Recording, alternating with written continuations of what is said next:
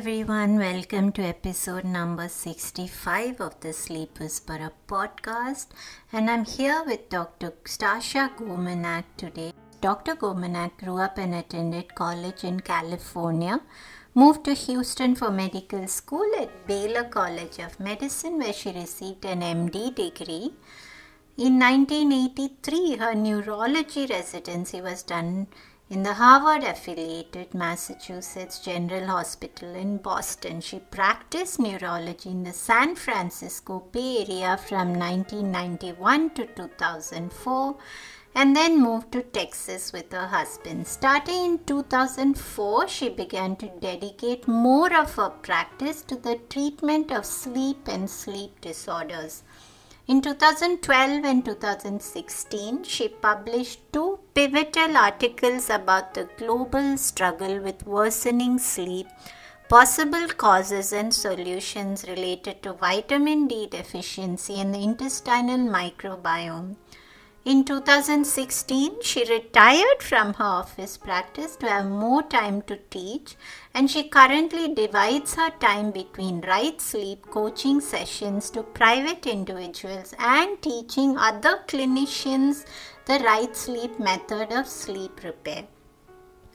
This episode is filled with clinical wisdom and pearls, especially if you're a health practitioner what are the role of nutrients to restore the microbiome? How can they restore someone's biochemistry? What's the role of vitamin D? What's the link between B vitamins and the microbiome? Why are there eight Bs?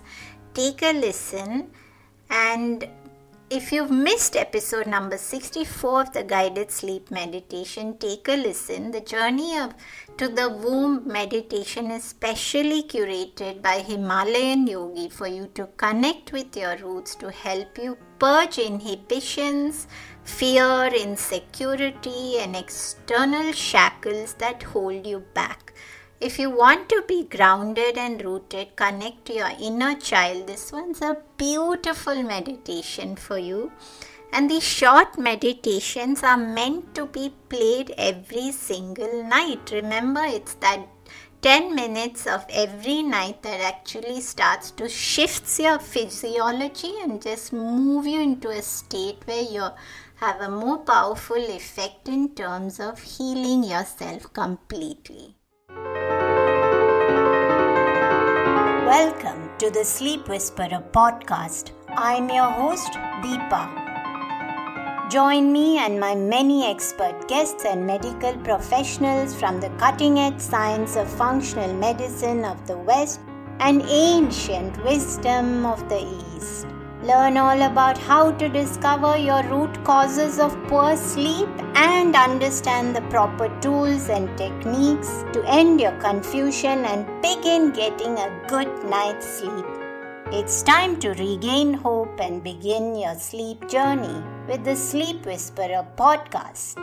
Dr. Gominak, it's a pleasure to have you on the Sleep Whisperer podcast. And I know that recently sleep has got so much interest, but you've been focused on sleep from 2004, I think. And uh, I'd love to actually know what triggered you to move towards that focus on sleep way back then when sleep didn't have so much of uh, importance. It wasn't it's not it wasn't given the due that it is being given today.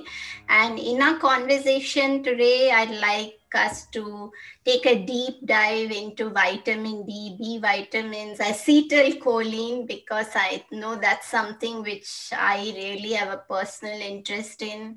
You uh, had two papers published about the importance of sleep and you spoke a lot about the connection between vitamin D and sleep. So, before we jump into our conversation of all these vitamins, I'd love to know what actually prompted you so early on to move towards this focus on sleep. Thank you for inviting me, Deepa. It's my pleasure and my honor to be here to talk to you um, I'm a neurologist, and I was uh, I was treating patients with uh, daily headache, with epilepsy, Parkinson's. Many of my daily headache sufferers were uh, patients I that I would be seeing for many years, one of those daily headache sufferers, after about two years of seeing me and going on the usual medicines that we would give to prevent headaches, uh, sort of demanded a sleep study. And she was young and healthy, didn't have a fat neck. At that time, we were still in the mindset of, oh, these are elderly or older males that are overweight. So I really didn't think there was any reason to investigate a sleep study in her, but she insisted, and I did a sleep study, and she had sleep apnea. That in and of itself wouldn't have been so remarkable. What was remarkable was she put on one of those CPAP masks, and her headaches went away. Mm. And I had this very chemical view of migraine. I have a very uh, science based, they're channel disorders. It's so I have a, an idea about what I think causes migraine and why the medicines work. And they hadn't worked, and strapping on this torture device made her headaches go away. That to me was totally fascinating. She had episodes where she stopped breathing. So the dogma at the time, and still most of the dogma now, is you stop breathing, your brain gets stressed by that, your sympathetic tone goes up, and that's why you're sick. Um, I think it's not exactly that. And the reason why I look at it differently is I then started to do sleep studies in hundreds of young, healthy females, teenagers who had daily headache. Because if she could get better, I thought these people could too. And daily headache sufferers are willing to do almost anything. They have a miserable mm-hmm. life and have very poor success with them.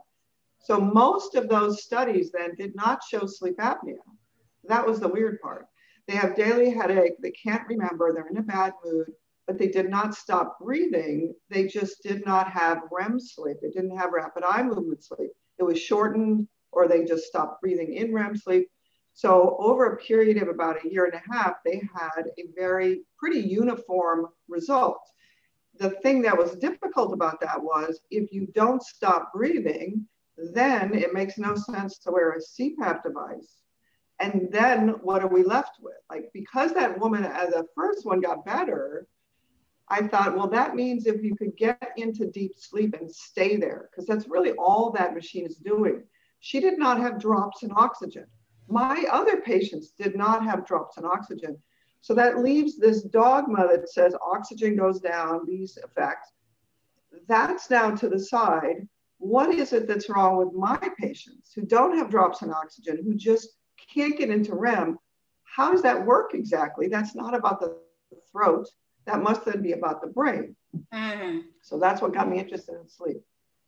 And did you feel way back then that insomnia itself was a little misunderstood? Oh yeah. Well, we it's ignored. So if I'm going to just take all the women who come to see me for daily headache, I began to realize that every single one of them had a sleep disorder. Some of them recognized it as such. Some of them slept but felt tired. Most of them would wake up at 3 a.m. and then feel like their sleep was not restorative after that. Many of them had insomnia of various kinds. And I began to realize that insomnia was completely ignored. And we are just taught to actually blame the patient for not doing it right. And at mm. least we could say, I'm sorry you're not sleeping. I don't know why. And in fact, we don't know why. I still don't know why. I have some of my ideas and some things that have worked, and I have hypotheses about how we got here. So, in a general sense, one, I had slept well my whole life until this time in my life when I was in my late late 40s, early 50s, and now started to get perimenopausal, and now my sleep started to go bad. So I had a personal investment, and it is my belief that unless you've slept badly yourself, you really have no interest and you, yes. and you can't understand the complaint. We think it's just, oh, well, why don't you just lay down and go to sleep? I mean, what's so hard about that? So you have to be able to experience that yourself. You know that you want to go to sleep, you feel sleepy, or maybe you don't even feel sleepy. You have to experience that yourself to be able to be empathetic towards someone else. And then once you're there with that person, and all you have in terms of things to offer them are blue blocking glasses, go to bed at a certain time, close up. And they've already done all of that. When they walk in the door and say, I've done all the following, right. then you're left looking at that person thinking, well, what should we do now? Mm. And do you feel this? So Do you feel this lack of empathy has changed now, or is it still perpetuating all over? I, I feel that many of the physicians who've gone from being regular MDs toward functional medicine do that because they have their own illness hmm. that's not addressed yes. in regular medicine. Okay. I also think that naturopaths, so I'm now, because I stumbled into vitamins, so I came into vitamins pretty much kicking and screaming against my will because I'm trained as a regular MD. We were told to forget about them in the 80s.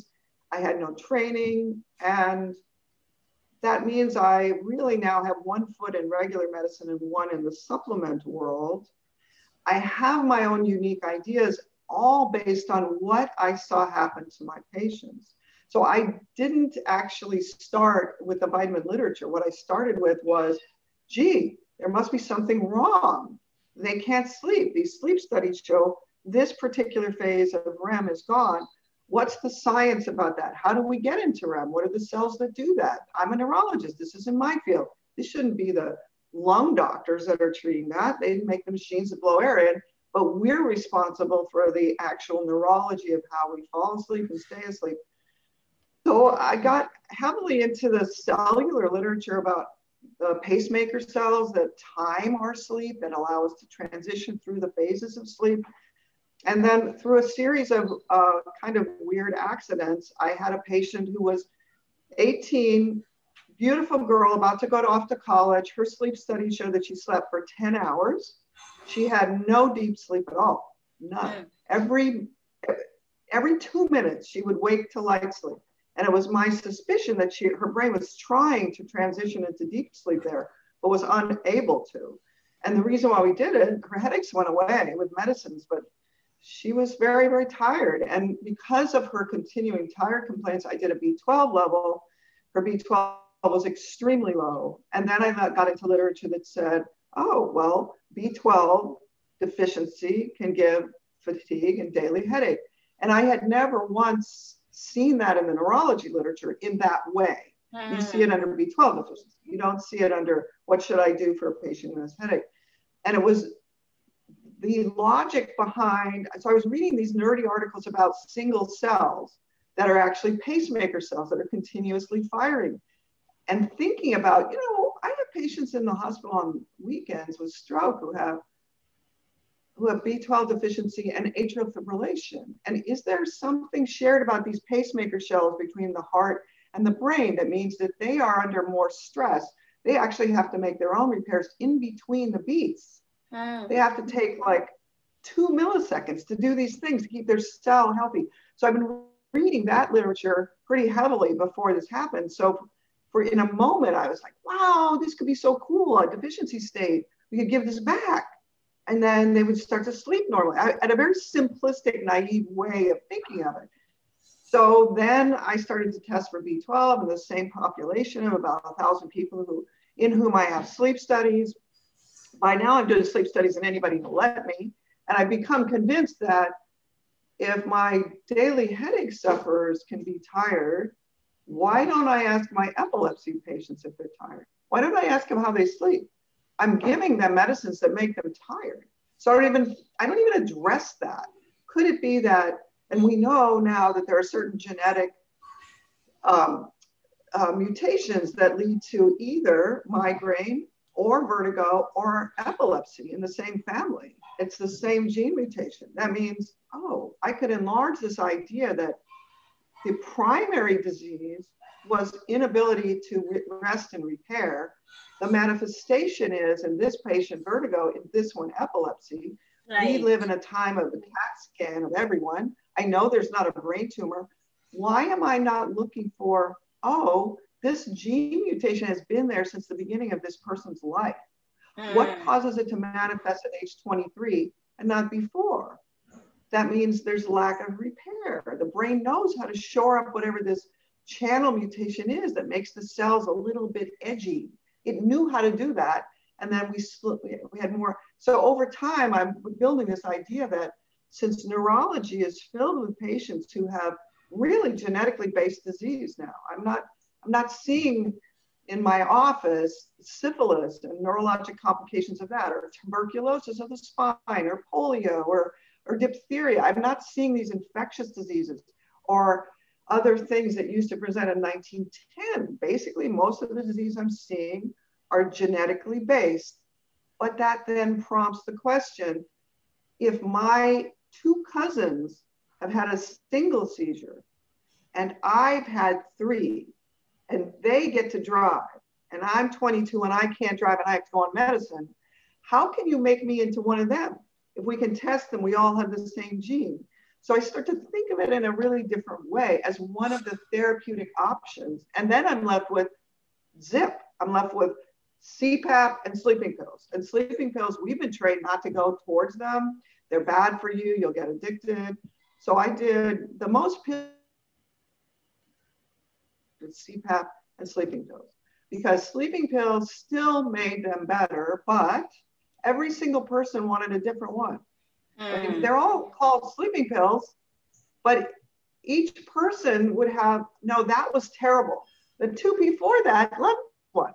As from a clinician standpoint, that doesn't make sense. What does that mean? So, five years of trying really 25 different sleeping pills means that the even though we might all be failing from a specific epidemic, which is what my belief is, our way of failing, i.e., the chemicals that start to go wrong, can be unique to each person. And if I find a mimicker of the chemical that the brain's not able to make in enough, uh, in a, enough at this time during sleep, then I get success. The next one has a different chemical mix, and you start to see these chemicals like a symphony in the background. They there's the first movement and this has to come in and then the second movement. This this chemical comes in. And then you start to see oh man there are a lot of neurotransmitters involved in our ability to pass through the phases of sleep. And to be frank when you start to go into the basic science literature of of the neurology of sleep it's very overwhelming. Even for someone who's fascinated with sleep there are arrows going everywhere. It is mm. really overwhelming. Now here's the fascinating part. Once you re- try to read those articles and you realize that this works spontaneously, normally in all animals, that's a miracle. Wow. That means this is an engineering diagram that was fully functioning with the dinosaurs. All of these nuclei in the brainstem are the same in the dinosaur as in us. Mm-hmm. This was so extremely well developed. And there's this engineer that has made us get paralyzed to repair and yet has a supervisor that's able to watch us as we're paralyzed and make sure that we don't stop breathing.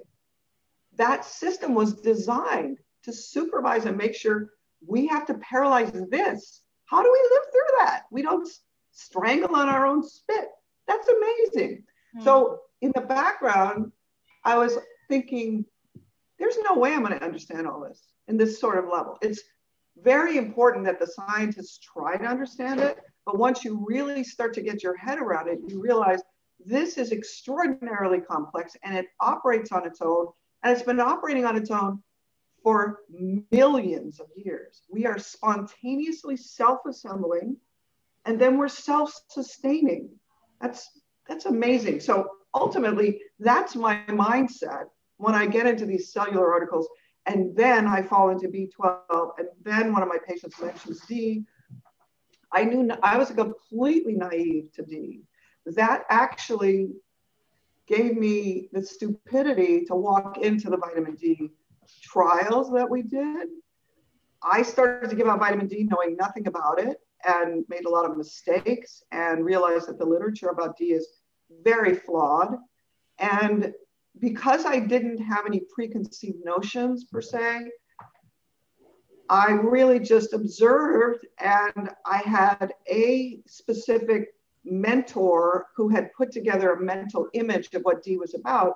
And using that contextual framework, I gave my patients D, did their D levels, and it wasn't that hard. Within a year, we were able to show that when you get your D level above 60, all these women who were had didn't have REM were sleeping better. And there were vitamin D receptors all over these little cells that I've been reading about that are the timers and the paralysis cells. So that led me into a totally different mindset about what is wrong with all these young, healthy females. And I must ask you, Dr. Gominak, because this is something I hear a lot from people as to why do we need supplements at all? Our ancestors didn't need any supplementation. Why do we need supplementation? So before we jump into vitamin D itself, what are your thoughts on that? Very good question, Deepa. I really have to say that first, let me preface this by saying what I currently work in now, and I'm a, just, I'm a coach now. So I retired from neurology. So I'm a sleep coach now. I believe strongly that what I actually practice in is a belief system. I mean, I, this is a weird thing to say for a doctor, a scientist, someone who's fascinated by biochemistry. I have become aware for the first time that what I was taught as truth in 1983 when I was in medical school is no longer considered to be truth. Hmm. Also, I've now spent the last five years heavily into uh, both dentistry and the supplements. And each one of us practitioners has a strong desire to help people, but we have our own belief system. And I now really feel like instead of having just one belief system, people can hold multiple belief systems at the same time. Okay. And the advantage to that is the patient or the client you're treating actually is unique. That means you use these several sets of belief systems. If this one works, fabulous. If this one doesn't, then you go to the next one. Okay. So I have a specific belief system that derives in part from me being a healthy person most of my life. I slept well, I played outside. I'm in the generation that actually were used as the guinea pigs to do the first sleep studies at Stanford. So I know that generation well because that's what I grew up in. And then since the 1980s, these other diseases have become epidemic. Sleep apnea, fibromyalgia, chronic fatigue, irritable bowel were not taught in my medical school because they did not exist as epidemics at the time. They had been described, and there were then views of how people, how humans got certain diseases. All right. So over the time before, uh, before and after the 1980s, a lot of the physicians in my age group really felt that those were kind of made up diseases because we never actually got a pathophysiology for them. So that's operating in the background in my head. And then I get into this vitamin D literature and I realize that if I decide to look at vitamin D, I can actually connect multiple other things that these young, healthy females have gallbladder disease, polycystic ovary disease, thyroid disease. They're all related to D in various ways. So I started with this as my idea. I started in no supplements. I'd never taken vitamins. I never needed vitamins. I was a healthy person. Mm-hmm. Then, as I move into what, looking at vitamin D, then I realized, oh, it's not a toxic environment. I have been in the toxic environment mindset up until then because I had nothing else to refer to. And I was, you know, reading the same articles you are. And then I start to see these women sleep better and their headaches go away and their memory disorder goes away and their mood gets better and they get to come off their Prozac. And for the first time, I'm thinking, you know, I can't really control whether my neighbor is using Roundup or glyphosate on their plants, but I can certainly control how much I'm out in the sun. I can read about D, I can take supplement, I can measure my level. That means even though glyphosate hasn't come off the planet yet, there are other people taking on that particular challenge. My challenge, I may have something to um, give to this person to help their challenges that is different than that. So I don't mean to minimize anyone else's belief system about supplements.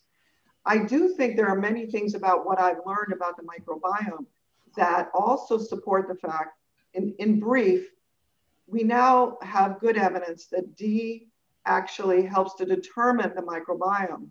So that was my hypothesis back in 2012 that D was the primary dom- first domino that then led to the loss of the microbiome now that we know so much more about that, you know, 10 years have passed and a lot has been learned. I think, based on my experience with my clients and with what's been written, that many of the deficiency states that other people are measuring are, are from humans who do not have the right microbiome. I think what we're going to find is the microbiome has been running all the small charged ions, iron, iodine, copper, zinc, that there was an, uh, an organ of the body that was responsible for making sure we absorb just enough and not too much, probably played a role in our detoxification of things like mercury. I say that because I saw my patients go from young, healthy males, age 32, getting iron infusions. And that did not exist when I was in medical school. That didn't happen. They aren't bleeding. Eight or nine months after we get their microbiome back using B50 and D, they go to their hematologist and they won't give them their iron infusion because their iron's up again. Mm. I said, hmm. Well, what did the hematologist say? Why can you absorb iron now? So I don't know. They didn't know why I couldn't in the first place.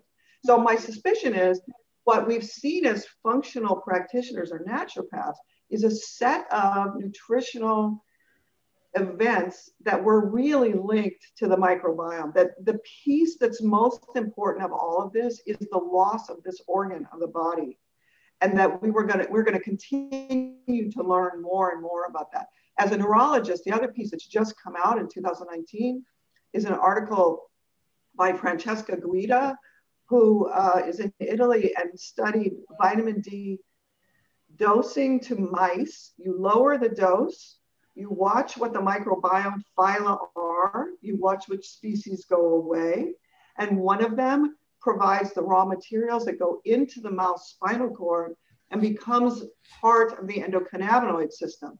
So she was hmm. actually taking it from D supply to the microbiome, microbiome to the endocannabinoid system, showed that the pain system of the mouse was distorted in the same way that autistic kids are, that they feel light moving touch as uncomfortable.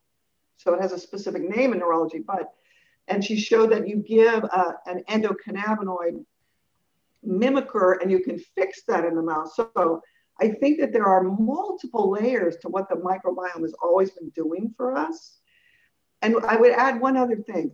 I think it's helpful to view the world of supplements from an evolutionary standpoint. I, so I kind of agree with the people who say we never needed supplements. I kind of agree with them. Mm. Now, if you have always lived outside, so for instance, if you take the hunter gatherers of Africa where they measure their vitamin D levels, their vitamin D levels are averaging at 45, high 40s, low 50s. Yet I am publishing an idea that says, I want you to get your D over 60 to repair your sleep disorder. Okay. You can hold both of those and say, if I've been D deficient for 20 years, and there are multiple things that that D was supposed to be doing that it didn't, I'm actually a different human. I have multiple holes throughout my body where the D was pivotal to making repairs. The person who's always lived outside has not gone through that. They did not have right. 20 years of deficiency. So I think supplements are extremely important. We are unique, um, perhaps in India and the US, that we actually have ways to do a, an accurate vitamin D level, and we might want to get into that a little bit. There are certain countries in the world where you're not allowed to do a vitamin D level. It's as though you're too stupid as a layperson to be able to understand this. And you're not even allowed to be able to get access to vitamin D in higher than a thousand IUs. So there are federal governments that are controlling your ability to get at something that there is now research saying you need this in bigger doses. The irony of that is that the, the basic science is overwhelming, that D is everywhere, it does hundreds of things. The clinical trials are very poorly run and very misunderstood. That leaves the layperson access to information that the doctors are actually taught to ignore. That's mm-hmm. very confusing for someone who wants to get healthy, who's seen multiple doctors. You know, on your website, you you, you talk a little bit about how you were, you were led to this field because of your own health challenges. most of the people that I see as clients now, their deficiency states are really the origin of why they feel so terrible. Yes. You can watch them get better. That means, yes, the natural state, we lived outdoors and we did not use supplements. The squirrels right out here are not taking supplements. However, it turns out probably 80% of the globe now is deficient because one, we have air conditioning, sunscreen, and two, if you move up the socioeconomic ladder, you don't then become someone who is digging out in the dirt, planting things. You move indoors, inevitably. Yes. So that means there has been a huge wave to living indoors. That really has changed our, our biologic function in the last 40 years.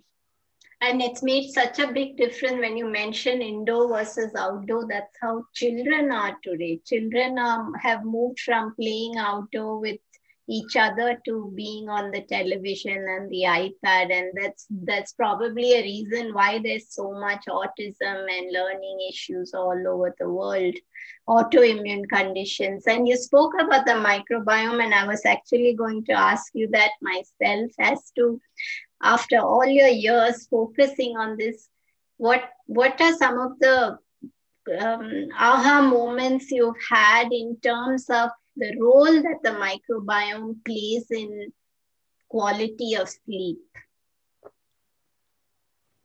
okay let me back up a little bit and, and give two different answers okay the first one was vitamin d worked for a while and then it was a big loser by the end of the second year most of us still had a good D level of 65, but our sleep was failing. And most of us had pain, including me. That was very anxiety producing because I did not have any idea why that was happening. And two of my patients came in with burning in their hands and feet. And because neuropathy is my subspecialty, that is extremely rare. Those two women presented to me within a month of each other. And the only thing they shared in common is they're both seeing me and they're both taking D for two years. That blood, that burning in the hands and feet, the only thing I had ever seen make it better was B12. And they were already on B12. But it had a real B vitamin ring to it. And because I was not educated about the, you know, it turns out pellagra in some of the descriptions, um, which is a niacin deficiency, is described as having burning that was actually treated.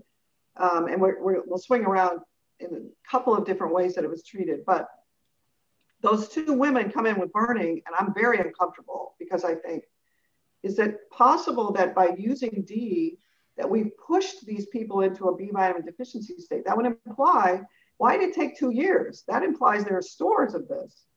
So I'm facing off the dogma behind, oh, B vitamins can never hurt you, and we pee out the excess, and there are no stores. That was the current dogma. That's still the dogma. That turns out to be a lie. It's true about B12, but it's not true about the other Bs. So I'm kind of thinking that way. And a patient walks in with a book for me about pantothenic acid. Pantothenic acid is B5. It is completely overlooked since the 1980s.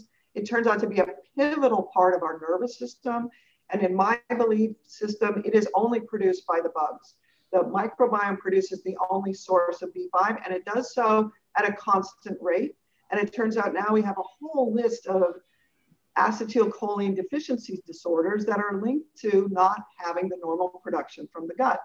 That's all been pieced together. What happened to me was I see these clinical effects of giving back pantothenic acid as a B complex that are just really kind of miraculous. And because I'm a neurologist, I can't really believe that a vitamin would take pain away overnight or take anxiety away or produce anxiety, produce insomnia overnight. That's what happened to my clients and my patients, but I still really didn't quite, it, it just didn't fit into my belief system. These are supposed to be benign things that are sitting on the shelf. You take them if you want to feel better, and that's it.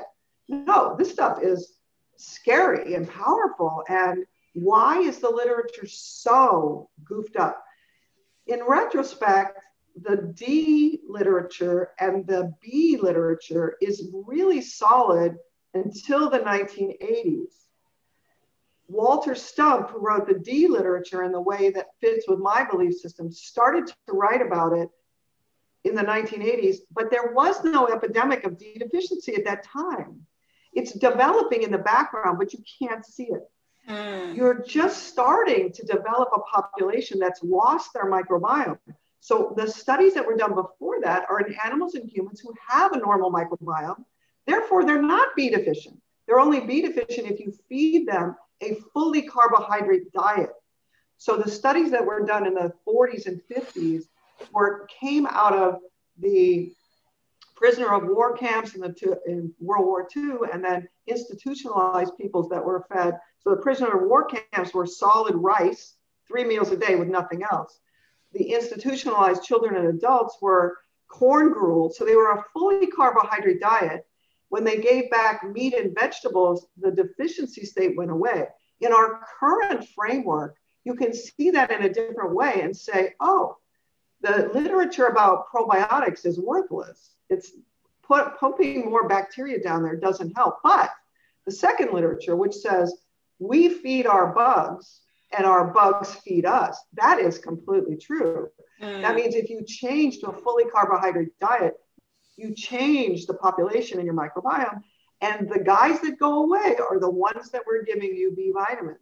So it's a different way of thinking about the same exact study groups. Now, backing up a little bit, I got into B vitamins in this backward way that was still focused on okay, this woman brought me a book. It's about pantothenic acid, and the original studies in the 1950s show that if you block pantothenic acid with a specific chemical blocker, then what you get is burning in the hands and feet, which I was like, oh my God, that's what my patients have. Insomnia, belly complaints, and a funny gait. Those researchers had done it in an artificial way. But when I gave back pantothenic acid, that burning went away in two days. There were many other things that happened. The woman brought it to me because it was about insomnia. And almost like magic, this B5 in a B complex either gave them insomnia. So when the dose was wrong, so the original misstep was 400 milligrams was the dose given in the book. And that's what's on the internet. It's in the nutrition journals. 400 milligrams is what you should give. In my patients, it caused 30 out of 40 of them to immediately be agitated and unable to sleep, like amphetamines. I was like, this is a drug. This is acting like a drug. How can, like, I didn't give it to them. It's sitting there innocently on the shelf at 400 milligrams, yet they had the completely paradoxical effect. And it's 30 out of 40 people using the same phrasing. That means I'm left with, okay, how do I explain this? This is peculiar that was my original introduction. Ultimately, where we want to be now is okay, I don't really care about the details. I just want to get better. What do I need to know? So ultimately, it turns out D feeds the microbiome. D is one of the growth factors. We have this first domino, which is D. D, we now have literature that shows in humans, not only does it change the microbiome, that it has many, many other effects. Once the microbiome population changes, it turns out that they make eight B vitamins. Those eight are meant to come as an eight pack. These four phyla of bacteria have existed on our planet for billions of years before we came. They hmm. were giving each other these bacterial growth factors. That's why they hung out as a foursome. They were hanging out as a foursome. Then multicellular organisms came then we had those guys inside us. And as long as we live outdoors, we have D to share with them. That's what they need from us. They in turn give us the Bs, which is why we can't make them. The fact that we would exist on this planet and can't make eight chemicals that are pivotal for every single one of our biologic needs has had since medical school struck me as bizarre. Like, why would we even be here?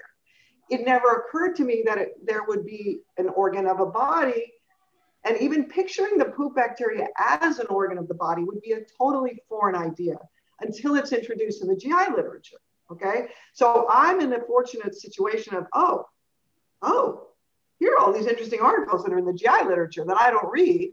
And oh, they're picturing it as doing this. And oh, oh, maybe this is why my patients couldn't lose weight because the bugs really determine what happens to the calories they eat. So there's this huge multi layered effect of these biologic foreigners. I mean, we picture them as invaders, but they're really so much an integral part of our biology. So it was really by chance that I got into pantothenic acid, but it turns out that that is what's deficient that's running the sleep. So pantothenic acid plus D equal acetylcholine. Mm. So that is where this intersects for both inability to pay attention and focus during the day, which is what acetylcholine does for us while we're awake.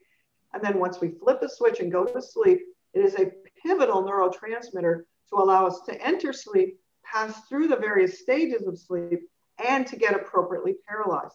It is not the only neurotransmitter. There are many. As we talked about, there are many, and it's confusing. However, seeing that, oh, here's the stepwise deterioration. D goes low, microbiome goes bad, B5 goes, goes missing. Really, that means I have a, I'm walking around looking like a normal human, but I'm manifesting diseases that are really acetylcholine deficiency states.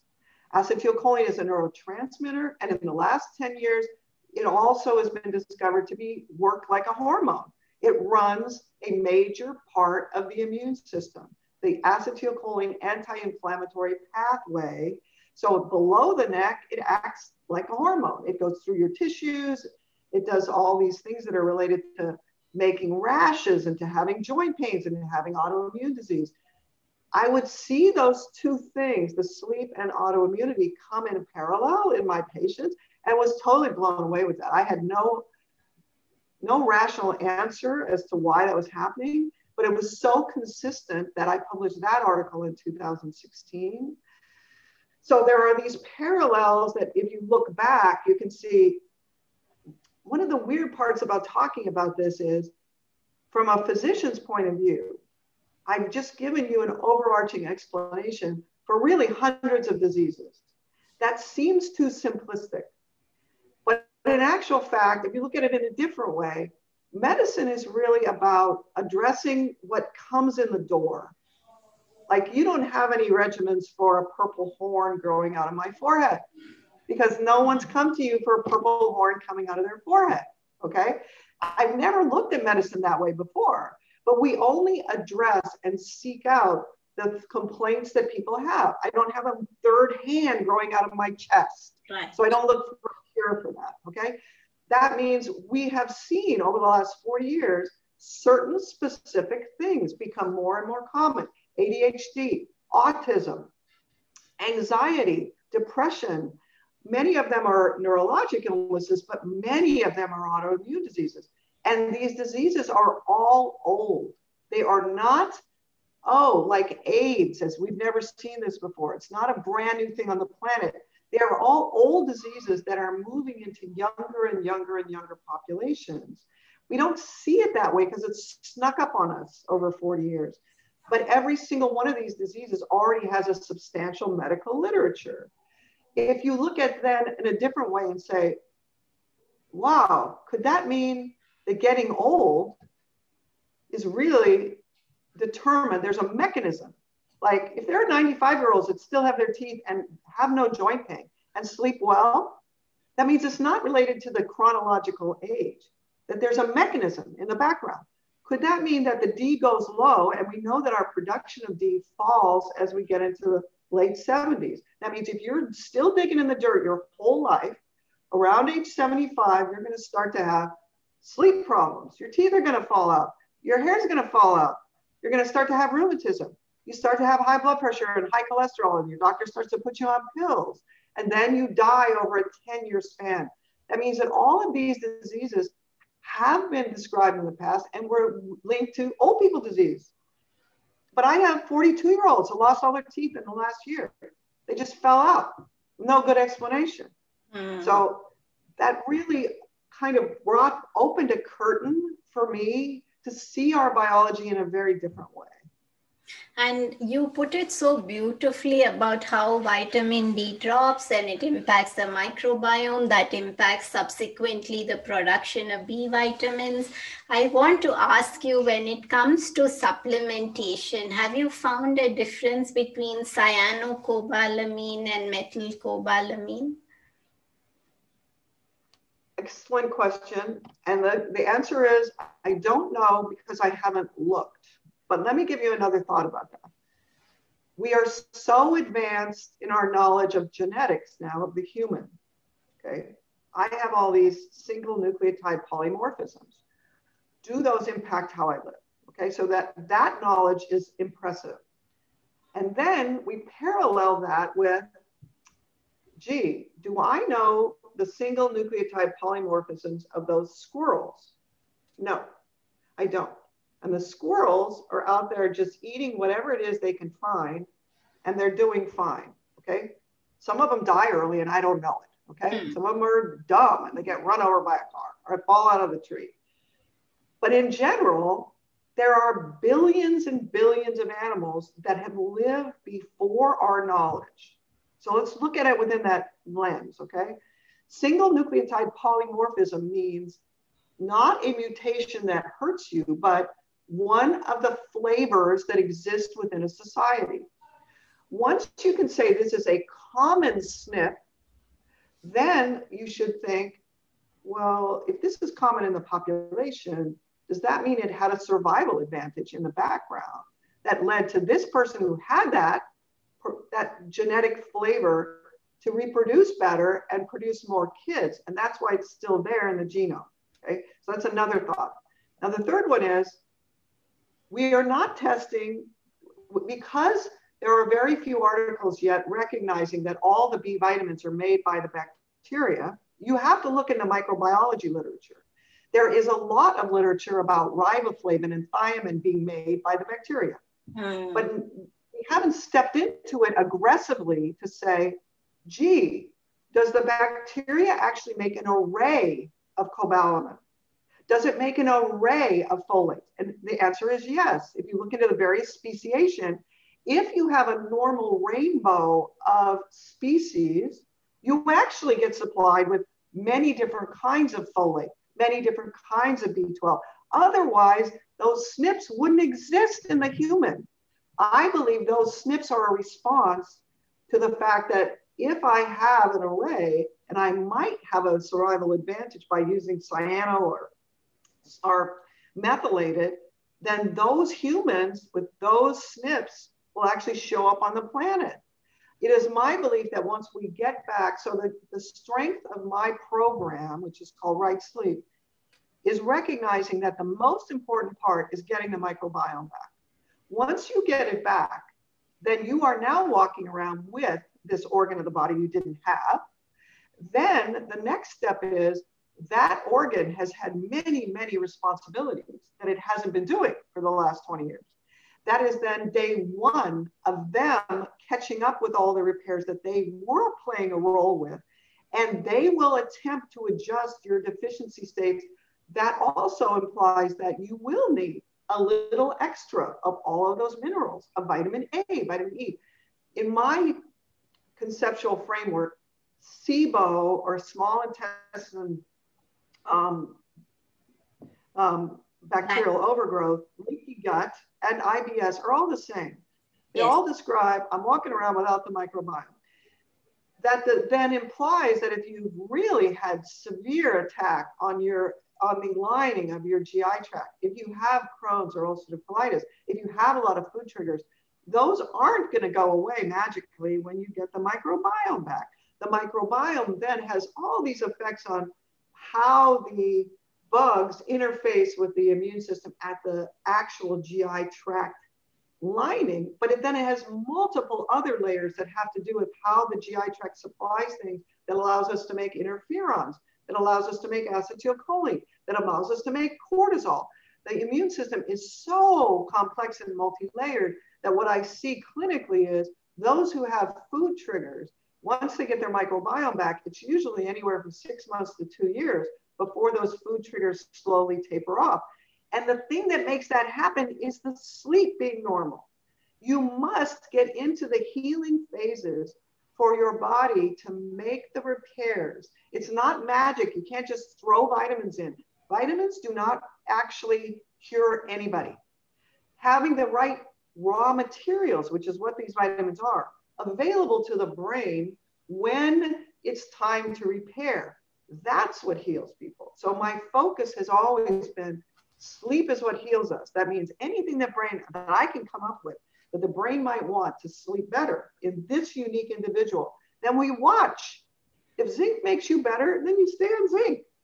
If vitamin A makes you better, you always have to have a physical parameter that you as an individual can feel. And then you imbue that additional outside chemical with the power to make you sleep better. And at the end, you may not need extra anymore. Your body will tell you, no, there's too much of that. Beautiful, Dr. Gominak. And before I know we are almost running close to our time, but I do want to ask you a little bit about you mentioned acetylcholine, and I've heard you speak about what a role it plays in the parasympathetic response and what actually triggers acetylcholine deficiency and how might we actually correct that? Okay, Thank you for that question. So what happened to me was I'm seeing these effects of B5, okay? I give B5 and the recommended dose and my patients become agitated and can't sleep. And I frankly have no explanation. The book that I was brought said that B5 became coenzyme A that then made cortisol. So in the, in the 1960s, 70s, there were a whole bunch of clinical studies using that information. Well, if, if it makes cortisol, and we're starting to use prednisone in rheumatoid arthritis and lupus, this giving this B5 should make that better. What they didn't understand was in the background, those rheumatoid arthritis patients had a low D, they lost their microbiome, and giving back two Bs doesn't fix it. Okay. Mm. So the chemistry, the connecting the dots for the chemistry was correct, but it's a small part of a much bigger picture. Okay. Then I give back this huge dose, and it's quite obvious to me that there's something about being on D for two years that makes my patients respond very differently. The dose is very different for these patients than it was in the rheumatoid arthritis patients. So then I go looking for that. Luckily, there is actually a set of studies done in the 1980s that used Walter Stumpf's information saying on these particular cells that run the paralysis of sleep, there are vitamin D receptors. They went the next step and said, okay, once the vitamin D receptor is hit by vitamin D, what is the protein that's expressed in those cells? What's expressed is choline acetyltransferase, the final enzyme that makes acetylcholine. Mm. That's in the literature in the early 80s. So once finding that by accident, really, I'm standing next to the woman who wrote the article and she tells me that, I'm like, oh my God, this is so important. Well, the next piece is that equation is choline acetyltransferase is looking for the two raw materials that come together and make acetylcholine. One is choline, the other is CoA. CoA has to have B5 as the major backbone. that means my patients have been making choline acetyltransferase for two years looking for B5 and in fact sucks up all of B5 stores. And that's why those women had burning. That's why my patients had pain. So once I add B5, it is always a synergistic equation. Choline does not appear to be deficient in most. I have not seen dramatic clinical changes, but B5 is deficient in most of the people who are sick.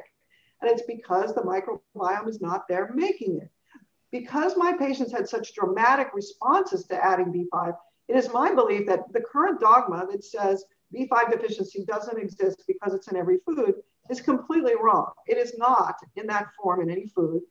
It is also my belief that the only source is from the bacteria that probably don't take the coenzyme A from the food and break it down. They probably make it from raw materials, and that has not been very carefully studied yet until we actually acknowledge that B5 deficiency is everywhere, they're not interested yet. Having said that, though, that implies that if B5 only comes from the poop bacteria, when I lose my organ of the body that's supplying that, then I move into a state where I have plenty of chemistry to make the sympathetic chemicals, i.e., epinephrine and norepinephrine. But because of my microbiome and my D are gone, I have a much lower level of acetylcholine than what I need. We've pictured, so there's also a big literature on using what's um, using heart rate variability measurements that are as a measure of sympathetic or parasympathetic tone. So the sympathetic side is constantly talking to the parasympathetic side, and they have opposing actions. Sympathetic side is called uh, fight flight, and that's what we're used to feeling. We have that physical feeling. Parasympathetic side, which is acetylcholine run, is rest and digest. So if you look at it that way and say, well, all my patients have high heart rates. Like I would have 32 year old women sitting on my examining table who had a high 110 resting heart rate, unexplained. We have pictured it as the sleep disorder comes, then we're stressed, then the sympathetic tone is too high. But what if you looked at it in terms of, well, this is really a deficiency state that paradoxically has really just hit the acetylcholine side. That means oh, my sleep will be affected, my ability to concentrate will be affected, my heart rate will be too high, my blood pressure will be too high. I'll constantly be in flight, fight, flight, but not because of outside stimuli, not because of the sleep disorder. The sleep disorder grows out of this deficiency. It's a different way of looking at our clinical presentations. And the advantage is I can't change the fact that there's more light and more noise and that you know that the, the environment has changed for this yes. individual but i can lead them a path that says okay here's what we're going to do we're going to give your bugs d then we're going to bring them back they want this b complex this b soup in your belly that favors the normal guys to come back and then once they get back your body will start to repair this system and you have sleep as one of your constant reminders of whether or not you're doing the right thing for your body that then leads to a path out of this conundrum that we've been in. And you mentioned the microbiome so many times, so I must ask you this given that there's such a large section of the population now um, on SSRI or antidepressants of some kind. So, what is what is the connection between someone who's been on an SSRI, the microbiome, and their quality of sleep? Excellent question. So, there is a body of literature about serotonin coming from the GI tract. I am not very familiar with that. But we know because of our experience with SSRI, serotonin reuptake inhibitors, that means I prolong the action of serotonin in the brain, people's mood comes up. So, one, it, it, it really turns out that there's a literature that suggests the microbiome is in our brain. There may be bacteria that actually live in our brain that give us chemicals that we need. Mm. That's a bizarre way of thinking about it. Okay, that's sort of completely against the whole teaching I had as as a neurologist to start with. But now we're, there are multiple pieces of evidence suggest that the microbiome is directly connected to the brain. And there's a two-way dialogue. It's not the brain just talking to the GI tract. The GI tract is talking to the brain. And the bugs are talking to the brain. That's bizarre. So on one side, there's serotonin may in large part be produced by the GI tract. Now, the next piece is the serotonin reuptake inhibitors and the SNRIs up the serotonin all the time. They don't behave like the normal brain, which is in certain states, the serotonin is supposed to go to zero. So sleep has REM, rapid eye movement sleep, which is very similar to being awake. We're having these active dreams. We have these big experiences going on. From the electrodes on top of the brain, that activity looks very much like being awake. But what distinguishes awake from REM sleep is that the serotonin is high when we're awake and it's supposed to go to nearly zero when we're asleep. Mm. That means we also have evidence that if you are taking an SSRI or an SNRI, which I gave out like candy in the you know 90s and 2000s, it inhibits your brain from efficiently getting into REM sleep. So when I started to see hundreds of women with no REM or reduced REM, my pulmonologist said, well, they're probably on SSRIs. I was like, wait a minute, I'm on one of those. Does that mean that in the short term I feel better, but in the long term, I'm guaranteeing that I will never sleep normally again. Yeah, that's what it means. So it I was able over two years to get off my antidepressant. It took me two full years. It was hmm. very long. And I wanted to get off of it because in retrospect now we know that my SNRI caused restless leg. And now I still have restless leg.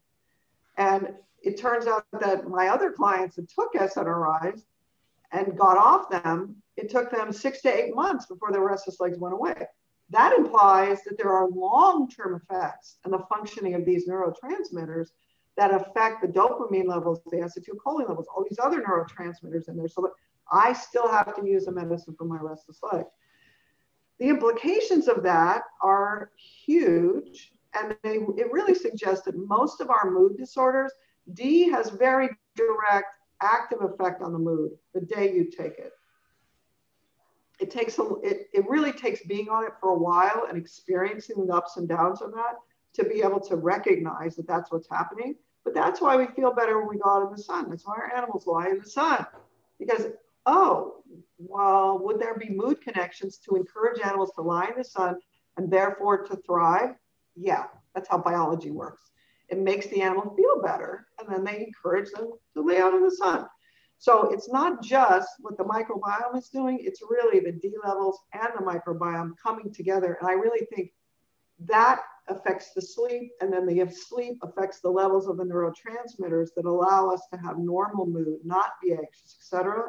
So the sleep is interwoven with all of those other things that affect our depression and our, our way of looking at the world.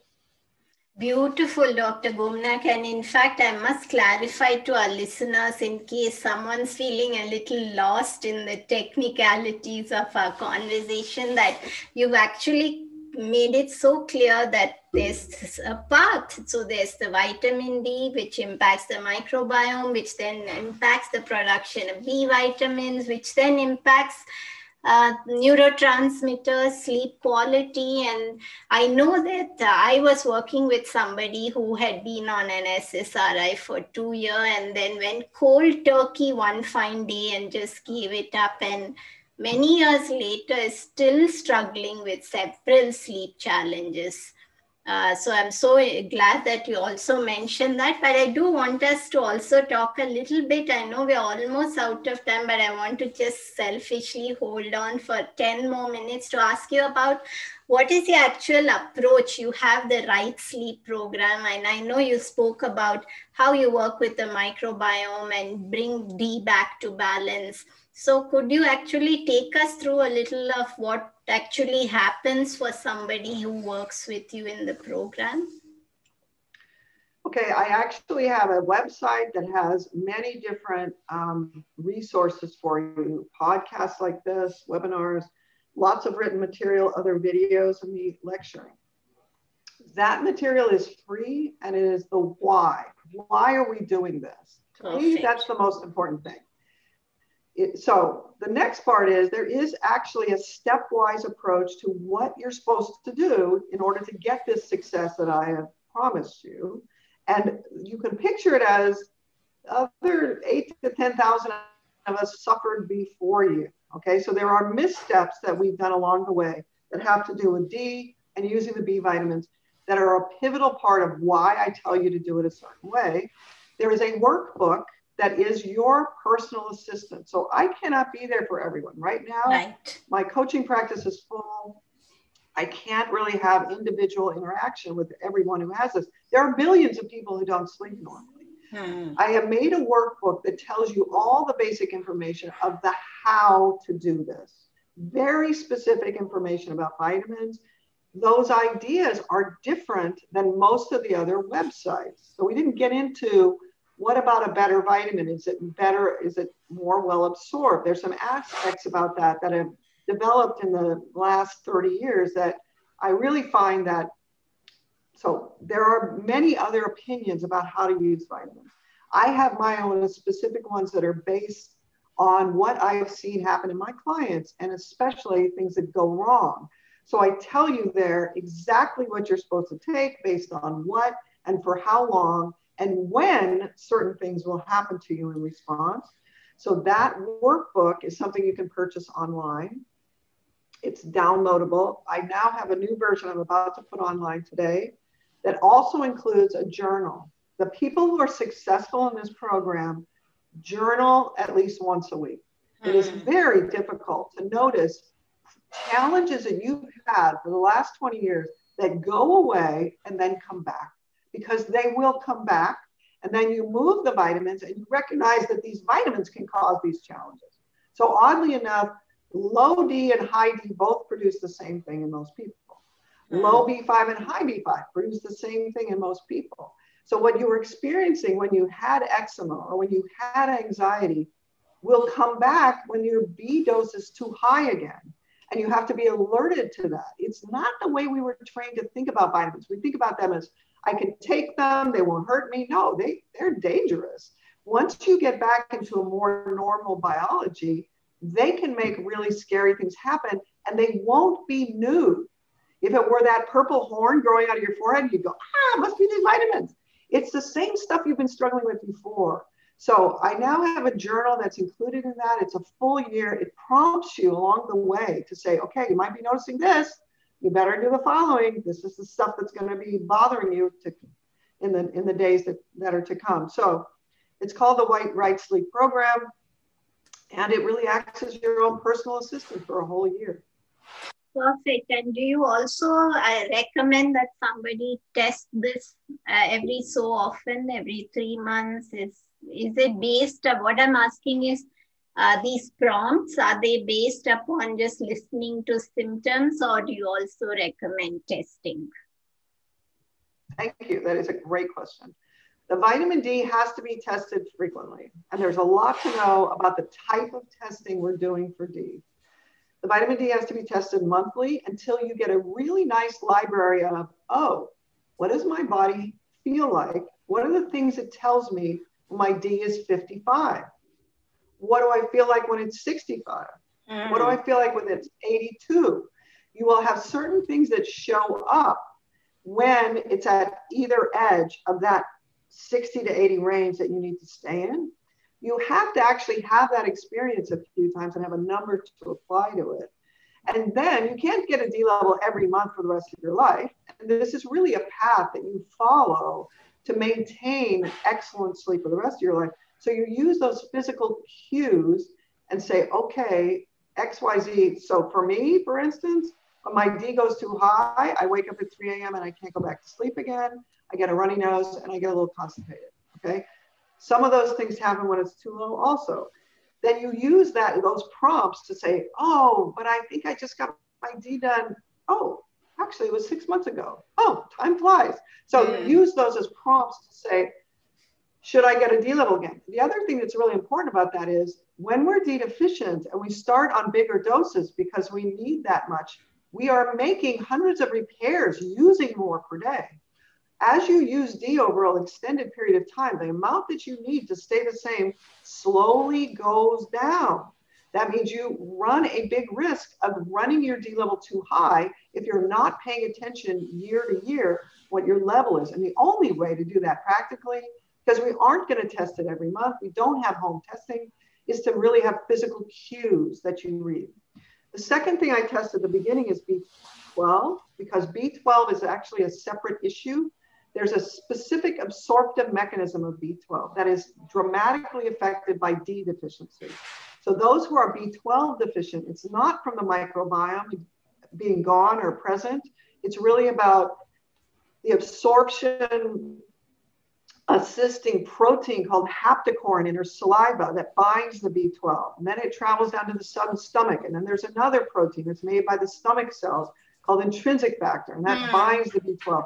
So there's a separate parallel issue with B12 that is linked to D. So you have to have a profound D deficiency for a long period of time.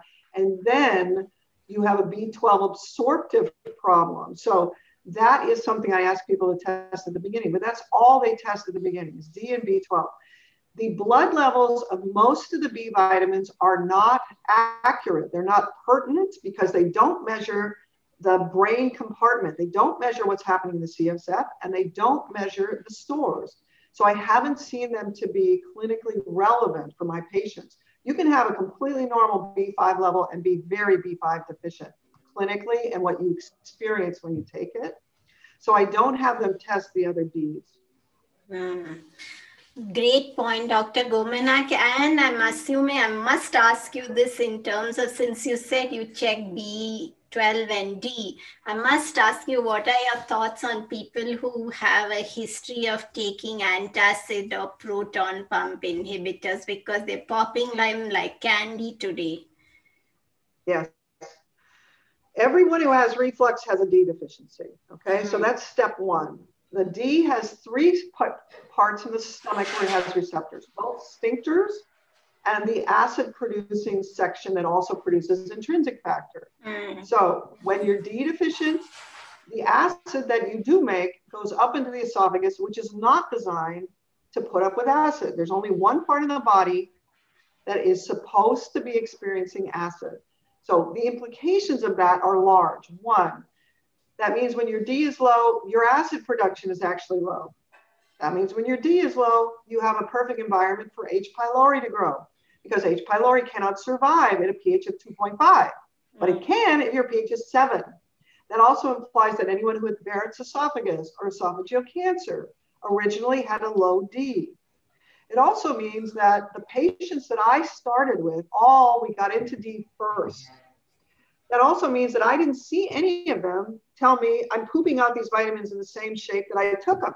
So there's a whole body of literature about if you don't get the right absorbable vitamins, that you can't use them in your body. Part of that is about the fact that if your D is wrong, you cannot dissolve the vitamins because, oh, you don't have enough acid. We were designed to be able to melt a piece of raw meat. Living outdoors, the sphincters are tight, the acid goes up, you melt the food. That means you can melt any cheap vitamin. It doesn't really, it's really not about the technique of making those vitamins. That is a literature that started from the bariatric surgeons who were doing gastric bypass on women and they would they knew they were vitamin deficient. They missed the D part. So they would poop out the vitamins and say, I'm, you know, they're in the toilet.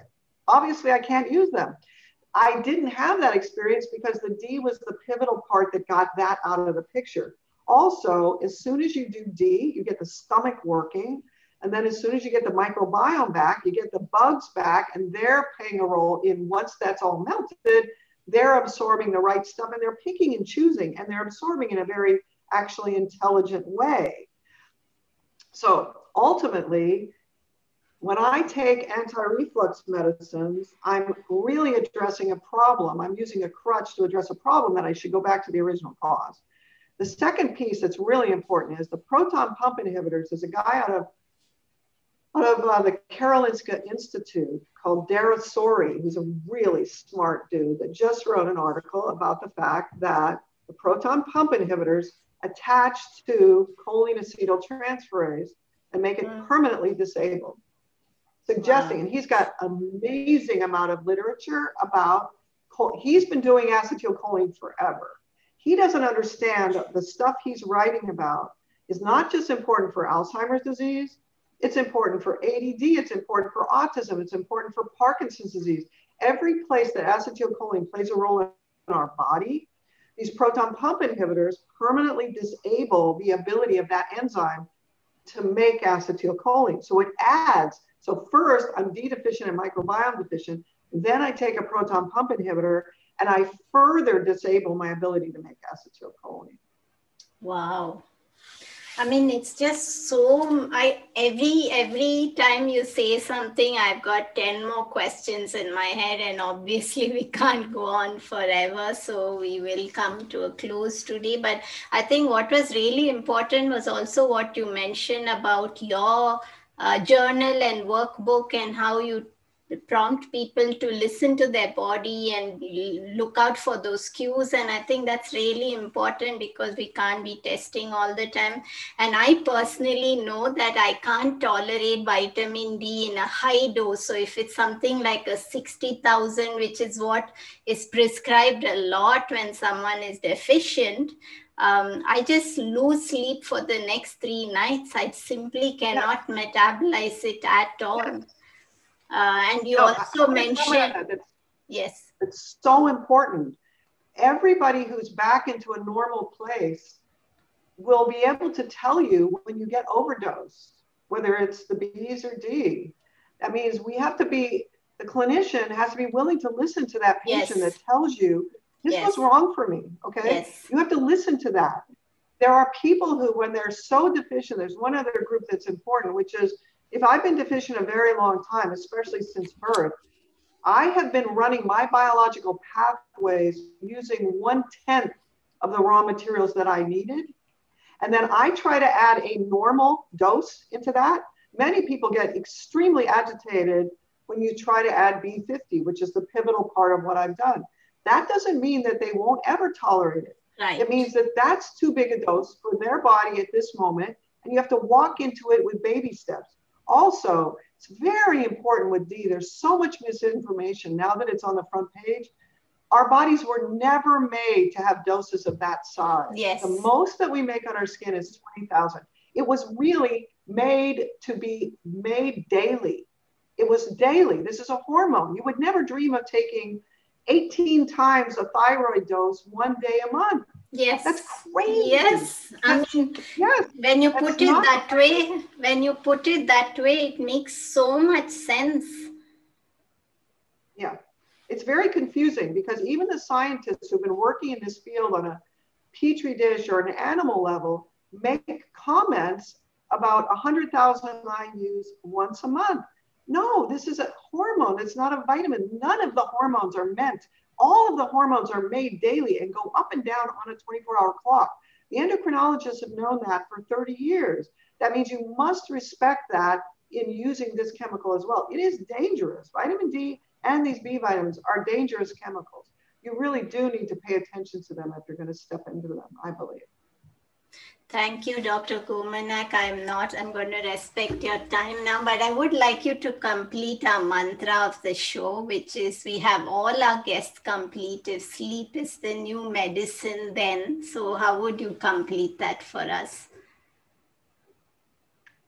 If sleep is the new medicine, then we should respect our sleep as the most important thing we do every day.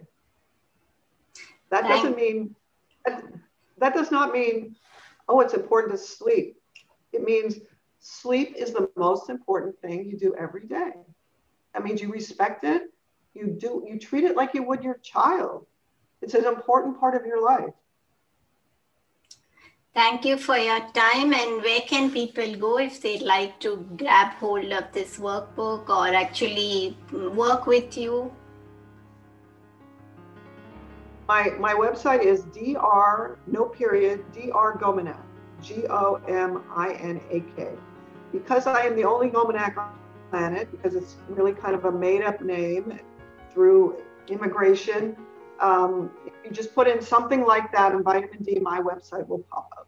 Perfect. Thank you for your time, Dr. Gominak, and it was a pleasure having this conversation with you.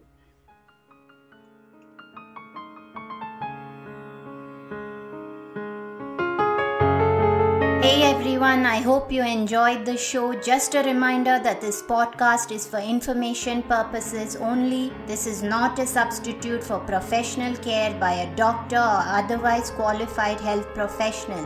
This information is provided on the understanding that it does not constitute medical or other professional advice or services. If you are looking for personal help, on your health journey, do seek out a medical practitioner. Please do make your own healthcare decisions based upon your research and in partnership with your doctor or otherwise qualified healthcare professional. It is in no way intended as medical advice as a substitute for medical counseling or as treatment or cure for any particular health condition. Be sure to always work directly with a qualified health practitioner before making any changes to your diet or lifestyle that may feel out of your realm of comfort or understanding. If you are looking for an allied functional medicine practitioner, do seek out more information on www.phytothrive.com or www.sleepwhisperer.pro. It is important that you have someone who is qualified and understands your health personally in order to provide adequate care, especially when it comes to chronic health conditions.